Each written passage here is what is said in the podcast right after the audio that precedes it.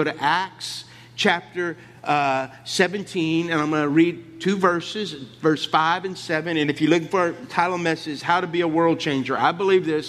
When God, t- this is not a, just a, a, a word for, for the moment, it's a word for you as an individual. Because you got to realize 17 years ago when we started this church, we just came here in a green van, and Pastor Josh, I mean, that's when Pastor Josh was starting to start starter kid on his beard. He just could grow a goatee. You remember those days, Lindsay?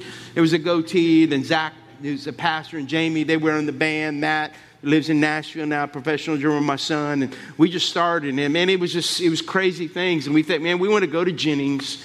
And we, we know that when I used to stand up when we had a church and we started in the front building way up there, and we, we know that God has called us not to reach just a city, but God has called us to, to reach a region for Him and now to see the other churches and other campuses to come and it's just surreal you know what i'm saying? And so i know that for many of you you want to be a world changer in your family. How many praying for people in your family right now? You're believing god for a, ch- a prodigal a, ch- a, son or a daughter or a husband or, or, or just a wife or uncles or aunts or relatives or co-workers. Anybody praying for anybody like that? And you go man pastor i'm just praying for myself. I'm trying to get my head above water well, this morning I want to talk to you because I believe this is a word for you, and it's a word that God wants you to know who you are and what He thinks about you. So here it is in Acts chapter uh, 17, and it just go ahead and it says, But the Jews, becoming jealous and taking along some wicked men from the marketplace, formed a mob and set the city in an uproar and attacking the house of Jason. Now, why? Reason they attacked this guy, he was actually a Christian and he really loved God, and his family had a reputation of loving God. And what happened in this moment, uh, you'll see, and he says, and they were seeking to bring them out to the people. And then the next slide.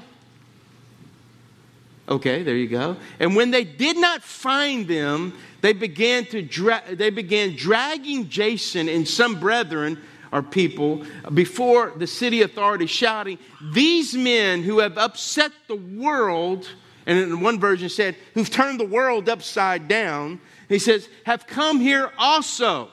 Verse 7. And Jason has welcomed them, and they act they all act contrary to the decrees of Caesar, saying that there is another king, Jesus.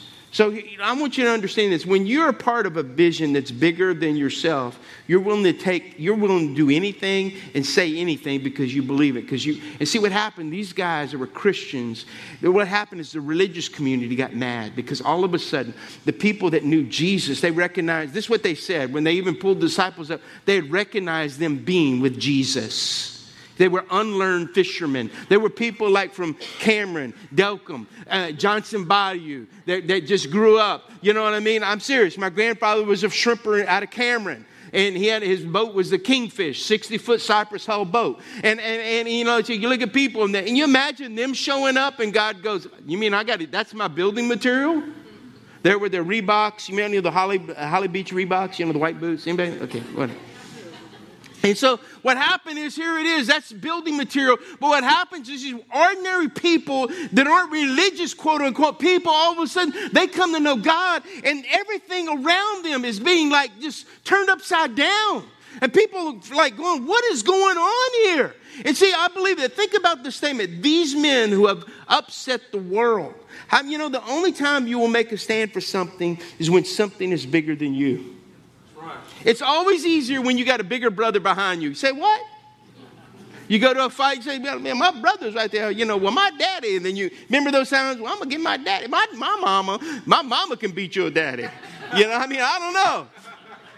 But what happens is, think about it, the only time when you make a stand, and see, it's when something's bigger than you. And see, the men and women in Acts believed in the vision of Jesus, so they, they were willing to lose their lives for whatever it was. Let me ask you something. Is what you're living for right now worth dying for?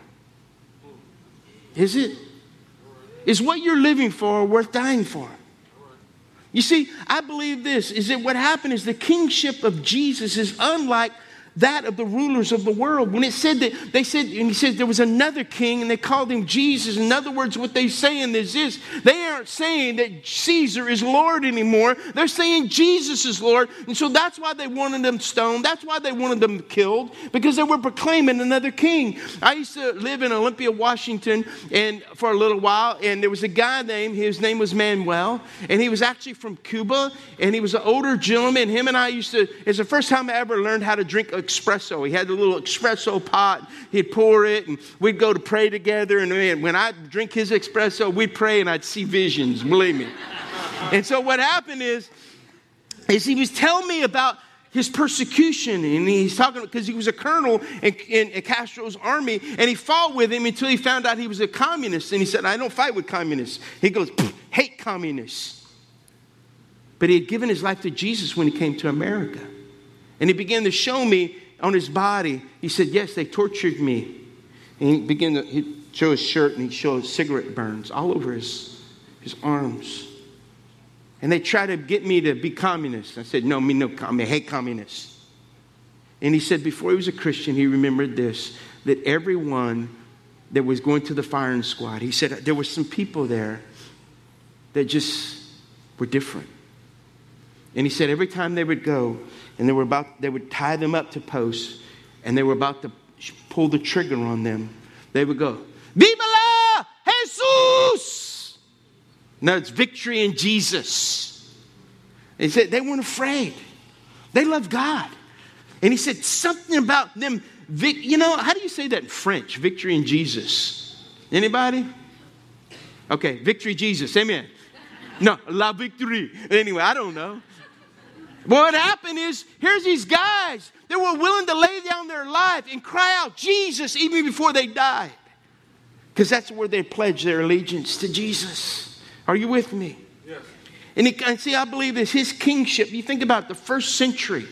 The first century, six million Christians were killed because they claimed Jesus is the Lord.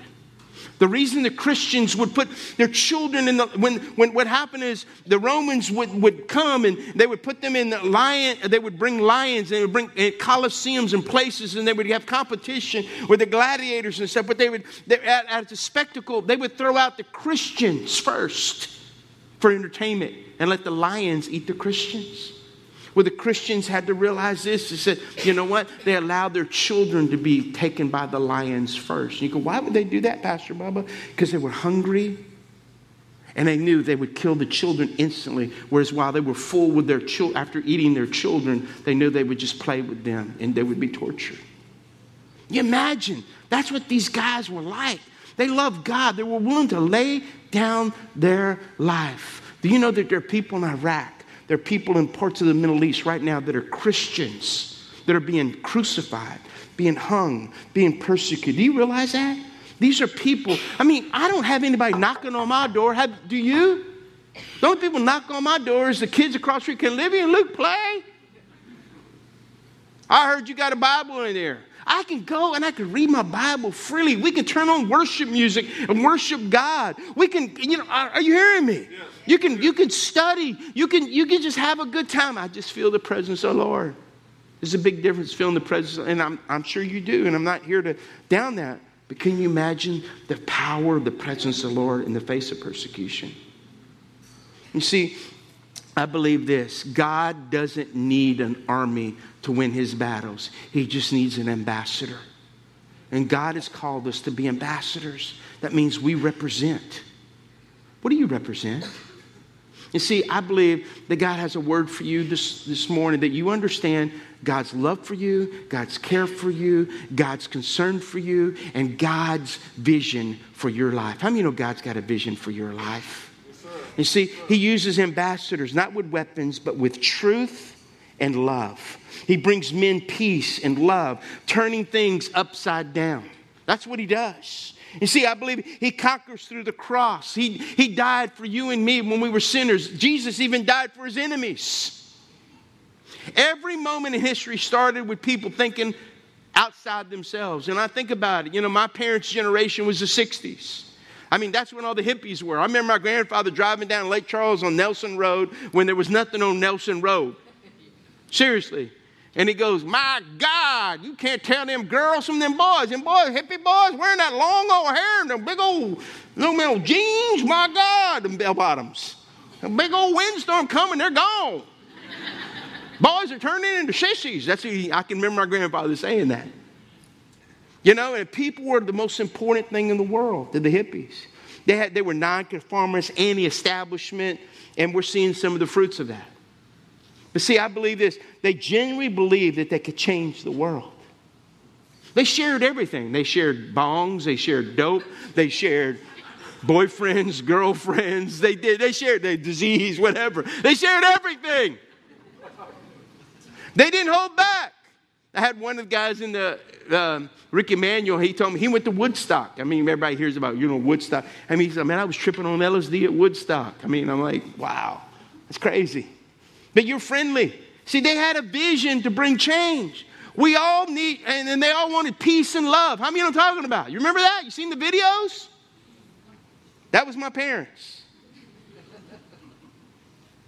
The millennial movement, which is now my children, skinny jeans, flannel shirts. They know everything. And if they don't, they pull up their iPod or their phone. They know it all. It's at their fingertip. The, the materialism. They're not satisfied with what they have currently, so they jack up their credit cards. Come on. Don't say amen yet. There's Facebook, Instagram, Twitter, all that display the best parts of their life, but not their real life. Come on, look, we get, uh, it's all the good moments. Come on. Show me the moment when you're mad at each other and you're fussing on each other. Show me when your children are manifesting themselves at the candy line at Walmart. We're having a good time at Walmart. My child just manifested. I cast the devil out of him. When I get home, I'm, I'm going to beat the rest of the devil that's out of him. That inner devil, that, I mean, that candy devil has a demon on it. And see, what happens is, because it's all fake, it's a plastic culture. There's always an uprising. Because you know what people really want? They want authenticity. They want what's real. Amen? Amen? That's what we want. We all want, we want the real thing, that old Coke commercial. You see what happens? I'll say it, I'll say this. The world has a vision for your life, and culture has a vision for your life. Are you living out God's vision for your life? Well, Pastor Bubba, I don't know what God's vision is this morning. Well, good. I'm going to give you a few answers how to find God's vision and walk in his vision. Is that all right? So buckle your seatbelt. We're going to go through the travel channel. I will share a few stories, but they're true and they are authentic. And, and I believe this if you do what God tells you to do, you will be dangerous for good. Come on, is that all right? All right. See, I believe this most McDonald's and most Walmarts have more vision for a community than churches do, and that people do. See, how do you get to have a God sized vision to change our, your world or our world, Pastor. But I love coming here because y'all always ask great questions. First thing you got to know is this God calls you. God calls you. God's looking for someone who will seek him. Amen? Amen? See, Romans says that no one is truly wise, no one is seeking God. Well, I've been, I've been trying to erase that no in my Bible for a long time where I can put, there's one, God, let me be one of them that seek you. You see, you see, but the Bible says, you know, it, it talks about that, but the, for a long time, there, there must be one. And, and Psalms 53 says it like this it goes, God looks down from heaven on entire human race. That's all of us. He looks to see if anyone is truly wise. How many say, how many, in your younger days, let's be honest, how many of you had stupid written on your forehead? Okay, thank you. I feel better about myself already. If, if anyone seeks God, but no, all have turned away. Let's just make, let's just make a point here this morning. How many of you have just blown it in your life? Just blown it, messed up. Come on. And how many of you lying right now? You don't want to raise your hand because how many of you just recently blown it? Don't, don't put your hand down. Don't put your hand. Uh, we're gonna really pray for you, but no. And he says because even the Bible in Corinthians, you can go in Corinthians, uh, 1 Corinthians uh, nine six through uh, 9 6, 9, no, Yeah, 9, 6, or 11. And it talks about, it talks about we were all swindlers, thieves, adulterers, blah, blah, blah. And it goes on, such were some of you. Come on. I'm, i look at that scripture, go, such was one of me. Right here. I was that. And so we start pointing fingers that we're better than other people. You can't compare yourself by others. And so what happens is the truth is when God wants to use a person or a man or a woman, he calls. It's our job to answer the call. How many you know when some people, let's just see, how many you know when you have the beauty about cell phones is when people call, if you have a caller ID, you know who they are. And some people, you go look at it and you go, that's a long phone call. we have options because when I was a kid, you just answer the phone and you had to lie for mama. She goes, man, mama, Aunt Tut wants you. Oh, God, Ain't Tut, that crazy woman. I don't want to talk to Ain't Tut. Tell Ain't Tut I'm out in the garden. But, Mama, you're right in the kitchen. Shut up, boy. Don't tell her the truth.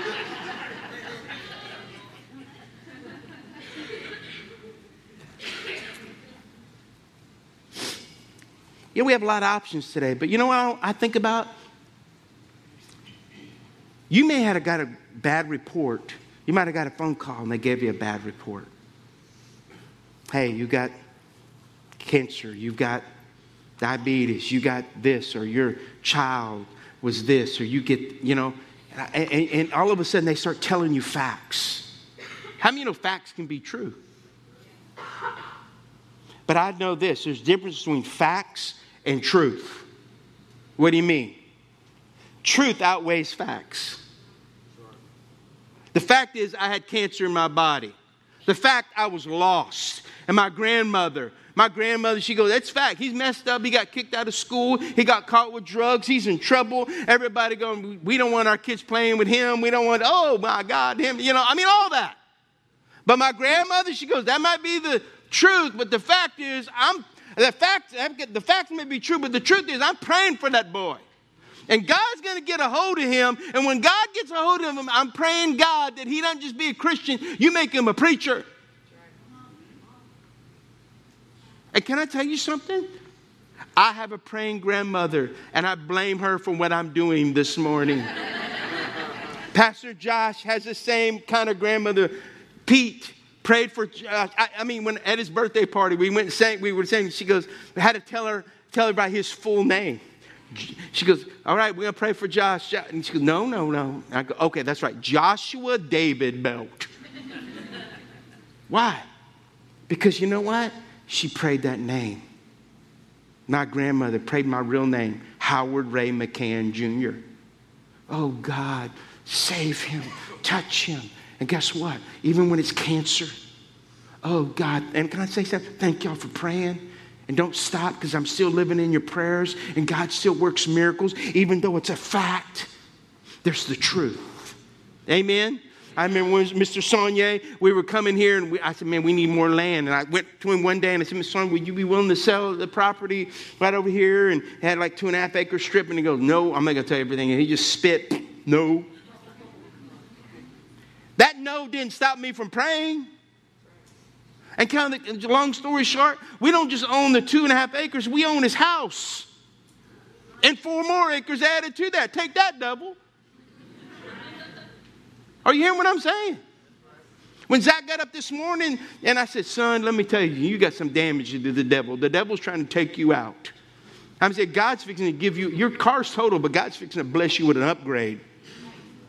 God, I said, you need to get up there, pull up your drawers, and get up there and salute the devil and tell him what you think about him. What are you talking about, Pastor Bob? You figure it out. Because the reality is this, is this most of us that are in this room are just to answer a product of a lot of tears and a lot of prayers. People calling out to God for you and me. Amen? Amen. You know, because we sow, we sow where other people have wept. I believe this. You see, the truth is, how, how do you know if you're called? Simple. If the vision or the situation that you're in is bigger than, than what you can accomplish on your own, it's got to be God. It's got to be God. You see, when, when you understand that God called you into the storm, you can be confident that He's going to get you through the storm on the other side. He's the same God that called you into the storm, but He's the same God to get you out of the storm. What do you mean? I mean, I've seen so many. I remember last year, uh, Luke and my friend uh, Phil McDaniel. Hi, Phil. How you doing, Phil? I know you listen to the podcast, Phil. He's in Texas. We were in a storm, and we were hunting one morning, and we had brought me and Luke. I made sure that Luke had his rain jacket. I had my rain jacket because if I brought him hunting and he didn't have his rain jacket, I was in trouble by his mama. But anyway. And what happened? It stormed. And Phil didn't have a jacket, so we had a decoy bag and we put it over him. And we hadn't gotten anything that morning. We're just like, man. And I, we were trying to educate Luke because you know what? If we can just ride the storm on the other side of the storm, then birds are going to be coming. so, I mean, it's like gully washer storm, you know, you know, lightning, you got a gun, lightning rod, you know, all that. you know, I mean, I mean, it's water's dripping out of your, your gun, your barrels, your cylinder, everything is just like bad.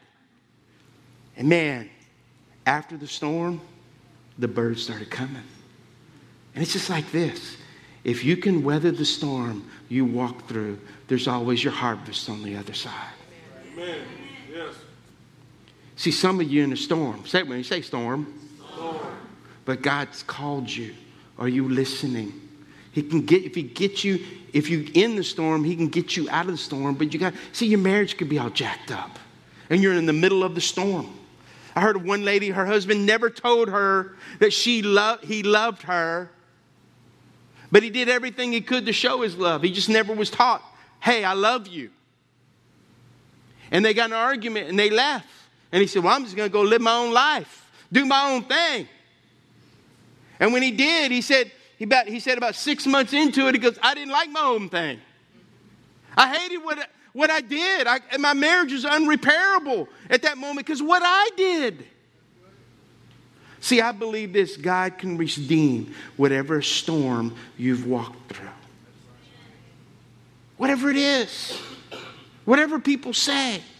You see, John says it like this this is my life scripture. This is my grandmother used to call me and quote this scripture to me at three o'clock before they had caller ID, before they had cell phones, because if it would have been her, I wouldn't have picked it up. He said, You didn't choose me, I chose you. I appointed you to go and produce lasting fruit so that the Father will give you whatever you ask for using my name. This is my command love each other. Remember this? God's chosen you. Look at your neighbor and say, God's chosen you. Look at him, point at him. God's chosen you. Come on, look at the other neighbor you were kind of questioning about. Look at me, you too. Listen, you don't have to feel qualified because that's the this leads me to the second point. You know, well, Pastor, but I may be called, but I just don't feel like I got the goods. Well, I'm glad because the second point, God qualifies you. God qualifies. God doesn't call the qualified, He qualifies the called. Can I say that again? God doesn't call the qualified, He qualifies the called. Don't you don't measure yourself by you look at Moses. Remember, God showed up. God called him at the burning bush. He said, Listen, you're gonna be a deli- I'm gonna use you. You're gonna deliver my people out of Egypt. He sees him in a burning bush. He goes, Who me, God? Do you know my record? You know my rap sheet? Do you know where I've been? God, you can't use. I can't even talk. But uh, you can't talk. God's like, you know what? I'm going to use you, Moses. And we know the story of Moses. How about the story of, of Jesus? Can you imagine Jesus?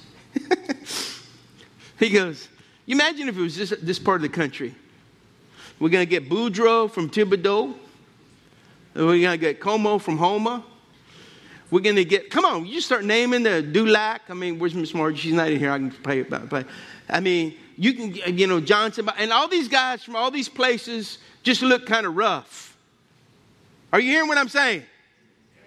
And God, and people, go, and that was his disciples. They were fishermen. There were people that were, they had tax collectors, IRS agents. You know, if God can change an IRS agent, that's God. Anyway. So what happens is God uses them. God calls Jesus is the son, but he calls these guys that the world looks like looks at them and goes, No way. No way. How can God use that? I used to like that with my I used to have a an Italian friend I used to work with, and he used to be in the mafia and he used to throw people down elevator shafts before when he was in the mafia. His name was Papa Salerno. When I was in the 20, my 20s, he was like 80. He was old school mafia, you know? And he goes, and he got he came to know Jesus. I mean, you go pump gas at a gas station, he'd go, he kind of go, hey, you. He goes, hey, man, you know my Jesus, you. And I go, and, and if you didn't know, I mean, if you didn't know Jesus, he was going to pray for you, lay hands on you, cast the devil of you right there. And I remember he always used to say this. He said, when people were doubting if God could use him, he said, man, oh, if God can use an Asa in the Bible, he can use anybody him. You know, I don't know if you know the story of Balaam, the donkey talked to a guy. Anyway, never mind. That's another message. Let's go on. How about Paul on the road to Damascus? He heard a voice, but he never saw a face. Paul going down, he was, he was a religious guy. The religious had the papers to, to be able to kill Christians. He had the authority. He had just come back from watching young Stephen get martyred, killed by these religious people. They had the orders. They stoned him. They didn't get a bong and pass it around. They stoned him with stones. And what happens is, as he's there, uh, Stephen sees Jesus and he begins to proclaim it. And all the people start getting mad, tearing the robe and throwing more stones, and he dies. And here he is. The Bible says as he's breathing threats to the church in Acts chapter 9, all of a sudden God shows up and knocks Paul off his donkey. And he goes, Paul, Paul. And he goes, Who are you? And He said, I'm Jesus, who you're persecuting. And we know that God turned Paul around. And what he, began to do is he became another man. Let's look at 1 Corinthians. I'm going to go on. Remember, dear brothers and sisters, that, that few of you were wise in, your, in the eyes of, uh, on the eyes of the powerful and the wealthy when God called you. Instead, God chose things the world considers foolish in order to shame those who think that they are wise. Boy, doesn't that make you feel good about yourself? I'm a fool for God. Whose fool are you? And he chose things that are powerless to shame those who are powerful. Let me ask something. Do you want to be qualified? Do you want to be qualified to be used by God? Look what it says. Matthew. Let me just read Matthew 16. It says this. Then Jesus, here's how you know if you qualify. Then Jesus said to his disciples, if, if any of you wants to be my follower, you must give up your own way or deny yourself Take up your cross and follow me. That means follow me remains the invitation, and what you lose can't possibly compare to what you'll find. So to deny yourself, we have nothing to give God but ourselves. Need, I mean, I'll just say this we need forgiveness sometimes. But not only forgiveness, we need to give forgiveness. Everybody in this house needs to start a ministry, and it needs to be called Releasing Others. What does that mean? You learn to forgive others. How many of you know that we've all have jacked up lives? We've all been wounded. We've all been hurt. We've been spoken ill of. We've been spoken behind our back. I mean, there are things that have happened to us. Come on, am I in the right place? Because so what happens is instead of us getting out and going, well, you know, God can forgive you, but God wants to go beyond that. He wants to forgive you, but He wants to heal you as well. It's a process. And see what happens is, is that if you don't, if you don't become what you, if you don't do that and you hold on to things, you become what you hold on to. Some of us just got to let go of things. Some of us have to let go. See, this is how sins are passed down from one generation. You ever heard that thing called generational curses? You know how it's passed down from one generation to the next generation? When people don't forgive the sins of their mothers and their fathers, or the people that raised them, or people that took advantage of them, or they saw things, they just repeat the same mistakes. That's where you have to learn to go, forgive me. I'm sorry. I let it go. It's called the ministry of release. releasing people. Because if you can't release them and you hold on to it, it will drive you places that you don't want to go and cause you to hang around people that you saw growing up that you really didn't like. Am I making sense? Yes. Here's another thing. You know, there was two brothers around here that actually uh, they became very wealthy and they were two farmers and what they did is when in order to accumulate their wealth they shared different implements and tractors and harvest, uh, you know, combines at different times in this area. And what happened is they became very wealthy and they loved each other and they helped each other. And, and, and, and whenever one had a problem, the other one had a piece of equipment, they didn't even ask for permission. They just go to the barn and do it. And what happened one day, the younger brother heard about, and they were blessed. They were just wealthy, and it was just a testament to the whole community. Man, these brothers love each other. And all of a sudden, something happened that the younger brother heard that someone said that the brother might have said, and he got mad. And so, what he did is he went and he cut off where the bayou was to where it flowed to his brother's land to irrigate or to water the crops just by something that someone said, but he didn't investigate to find out the facts. And his brother got mad that his brother, his, his brother cut the water off to his field, so he thought his brother was a low down, good for nothing scoundrel. And so, after all these years of being blessed and helping, each they cut off each other, and they and they just didn't they didn't talk, they didn't say anything to each other, they wouldn't associate with each other, even the kids. It was sad. And one day, the older brother, he was sick and tired, was looking at the house of his younger brother because it was right across the creek. He said, Listen, man, he hired a carpenter. And he said, Listen, this is what I want you to do. I'm going out of town. When I come back, I want you to build me a fence. Because I don't want to see my brother's house. I don't want to see his stuff. I don't want him to see my stuff. I don't want him to see my house. Carpenter said, All right. So the brother comes back from out of town.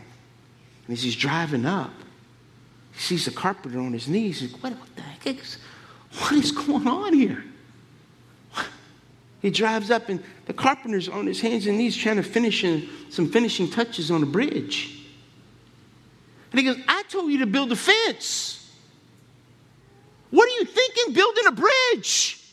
And about that time, his brother, his little brother comes out and he goes, Wow, I didn't know you were building a bridge to come see me. I'm so sorry for what I said. I'm so sorry for what I've done. I've missed you. Forgive me for what I did and what I said. Will you forgive me? The older brother said, yeah, Man, forgive me. I've held on to things. I heard things that weren't true, they weren't facts. And will you forgive me? And they embrace. Who do you think the carpenter was?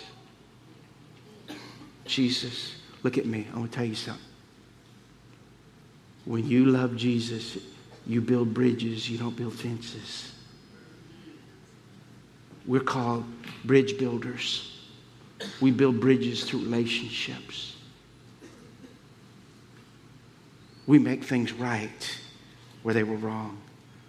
Even if we were 10% wrong, we take, let me tell you, let me tell you how mature you are.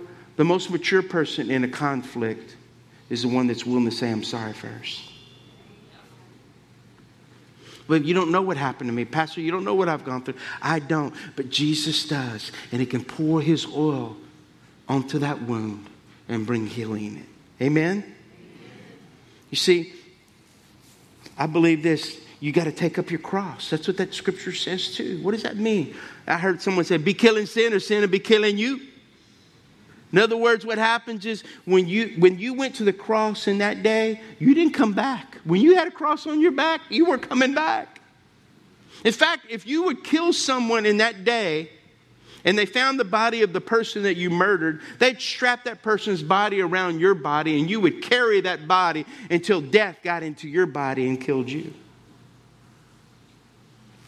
See, death means this is that what happens is that the cross wars against every compromise. See, when whatever darkness you subscribe to, you need to unsubscribe.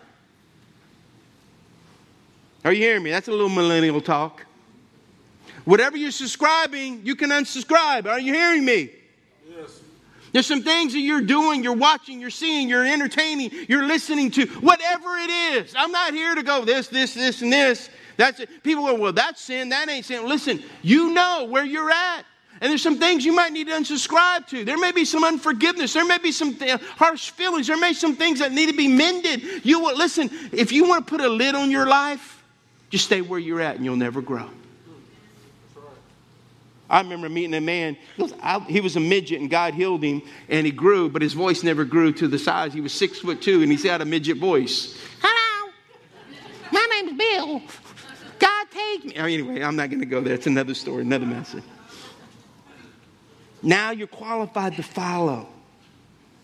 See, there's no reservations, there's no regrets, because you know what? Eh, there's no retreat. You follow him. Eagles, when they build nests, what they do is both parents take care of the chicks that are born in that nest. And when it's time for them to get out of the nest, they start peeling feathers away. And the nest starts to becoming uncomfortable. It's kind of like us. It's like when it's time for our kids to get out of the house. Come on, I'm talking to some people around here. There's some things you go. It's called it's called responsibility. Said, well, you're paying your phone now. You're paying your car. Well, I can't do that. But I can't get a permit if I do that. You should have been thinking about that long ago. Give you 90 days. I've done that with some of them. No, I'm not kidding you. Mama slip them something. It's comfortable. And see, God will do that with us. It's time to grow up. It's time to get beyond that. And God, He's like the eagles who kind of, kind of say, Come on, come on, come with me. Come to the edge. Come on, you can do it. I don't want to do it. No, come to the edge. I'm too afraid to jump. No, no, come to the edge. I don't want to come to the edge. And they come to the edge, and you know what the eagles do? They come to the edge, and mama will do this pushes them out the nest. But you know, aren't you glad that God does that to us too? But He also gives us wings to fly. Right, amen. He gives us wings to fly. It's an adventure. You see, he pushes and he gives wings. The last thing is this He calls us, He qualifies us, and the last is this God invites you on a quest. It's an adventure. The greatest adventure you can do and have is knowing God. What does that look like? Bob? You know, Proverbs says that fear of the Lord is the foundation of true knowledge. The greatest thing you can do is fear the Lord. What does that mean? That you give reverence to God, that you honor God. Honor is not for God, it's for you, so you recognize who God really is sometimes. Because say, you don't drive around the neighborhood and go, baby, we're going to buy that house. Look at that beautiful foundation that thing's got. No one does that, but it's the very thing that holds everything up. Are you hearing me? The foundation of your walk with God is to honor God. Are you hearing me? to love God with all your heart, soul, mind, and strength, that you honor Him. And if you can't do that, you can't love your brother as you love yourself. You see, what, is the, what if the gospel is, is a call to adventure rather than simply escaping from danger? What if God is not just trying to get you into heaven when you die, but He's trying to get heaven into you before you die?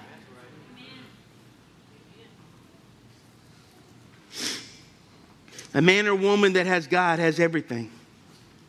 They just do. There's no life more exciting than the one that relies on God to show up and intervene. Just show up.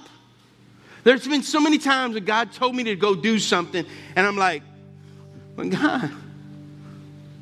And I've literally seen Him intervene. I've seen this property, in this building, in, in lands, dealing with people. Are you hearing me? And seeing God. I talked to a girl this week. She says, Pastor Bubba, you prayed for me the other day, and you were that the very situation we were praying for from my ex-husband and my children. And God, it was God. It just worked out. I don't know how, but God worked it out. I talked to a guy the other day. He said, You know, Pastor, when I go to y'all's churches, I just, it's like the Bible comes alive for me. It's like, it's like I'm watching it. It just becomes alive. There's no more greater thing than God just shows up in someone's life. Look at me. You know what God wants to show up? Because He loves you. If you never had a mama tell you she loved you, if you never had a dad tell you he loved you and hugged you, He's the Father you always dreamed of having. That's Father God.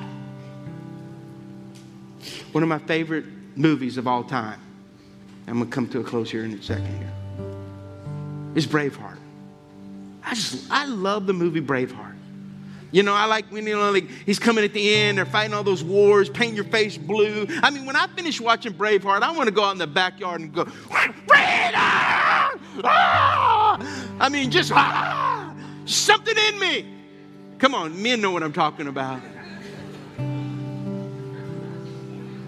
Thank you, Damon. There's a scene in the movie at the beginning that really sets up the whole movie that many people forget about. It's young William. He's at his dad and his brother's funeral. Longshanks has killed his dad and his brother, the wicked king of England. And he's standing by his daddy's gravesite at about 10 years old. And the next scene, you see this guy riding in on a white horse. William doesn't know who this guy is, but the guy knows who William is. And he goes, Do you know who I am? I'm your uncle. I know who you are. I love that scene. Then the next scene, you see him in there, they're eating bread with each other. And he said, Did they do your dad's service well, son?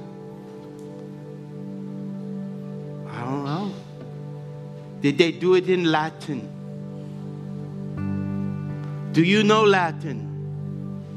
No. He goes, You will. You're going to come with me. No, I'm not. You didn't want your daddy to die, did you? No. You don't want to go with me, but you're coming. And the next scene, William's holding his, his daddy's claymore, which is a big sword. This is my sword, okay? Close thing I could do, it's my, uh, my shotgun shell picker upper stick. Anyway, my pickup stick. And he's looking at it. And his uncle looks at him. He says, William, come here, Judah. Come here. Come on, come up here with Pastor. You're going to preach with me. He goes, Hold that. Okay? He said, Before you use that, I'm going to teach you how to use this. Then, when you learn to use this, I will teach you to learn to use this. Amen? Yeah. All right, you'll go. Come on, squirrel man. Now look at me. What are you saying, Pastor Bob? Because you know what I'm gonna tell you? Let me tell you something. God wants to get it from our head to get it into our heart. Because I mean, when I first got saved, if you would have given me a sword, some of y'all, y'all gonna go save your whole family. You know what I mean? You need Jesus. The hell with you. well, that's where you're going. You know what I mean? God's got to get it here before you start using the word of God because it's a true warrior is not someone that goes kill people, it's someone who protects people and saves them from disaster and evil and everything that comes around them. And for us, God's trying to get things in our heart so we know how to use things. Because, see, God's trying to call us. Are we listening? God's qualifying us. That's what trials are for sometimes. That's what the storms are. Getting all the me off of me. Or getting all the she off of she. Whatever. Just getting that. Because, are y'all with me? Yes. There's no life more exciting than the one that leans on God to supply all that you need. no matter how old you are, how young you are, doesn't matter your experience or your inexperience, there's one who wants to intervene in your life. His name is Jesus. And he will act like a king, and he will come with no permission, and he will come and get in your life if you allow him to come, and he will begin to tell you and show you and love you how to be the person you want to be. He will begin to give you a vision for yourself. He'll begin to give you a vision for your family. You, you begin to pray not just for yourself. When you start growing up, you don't just pray for yourself, you start learning to pray for other people. And for God to touch people's lives.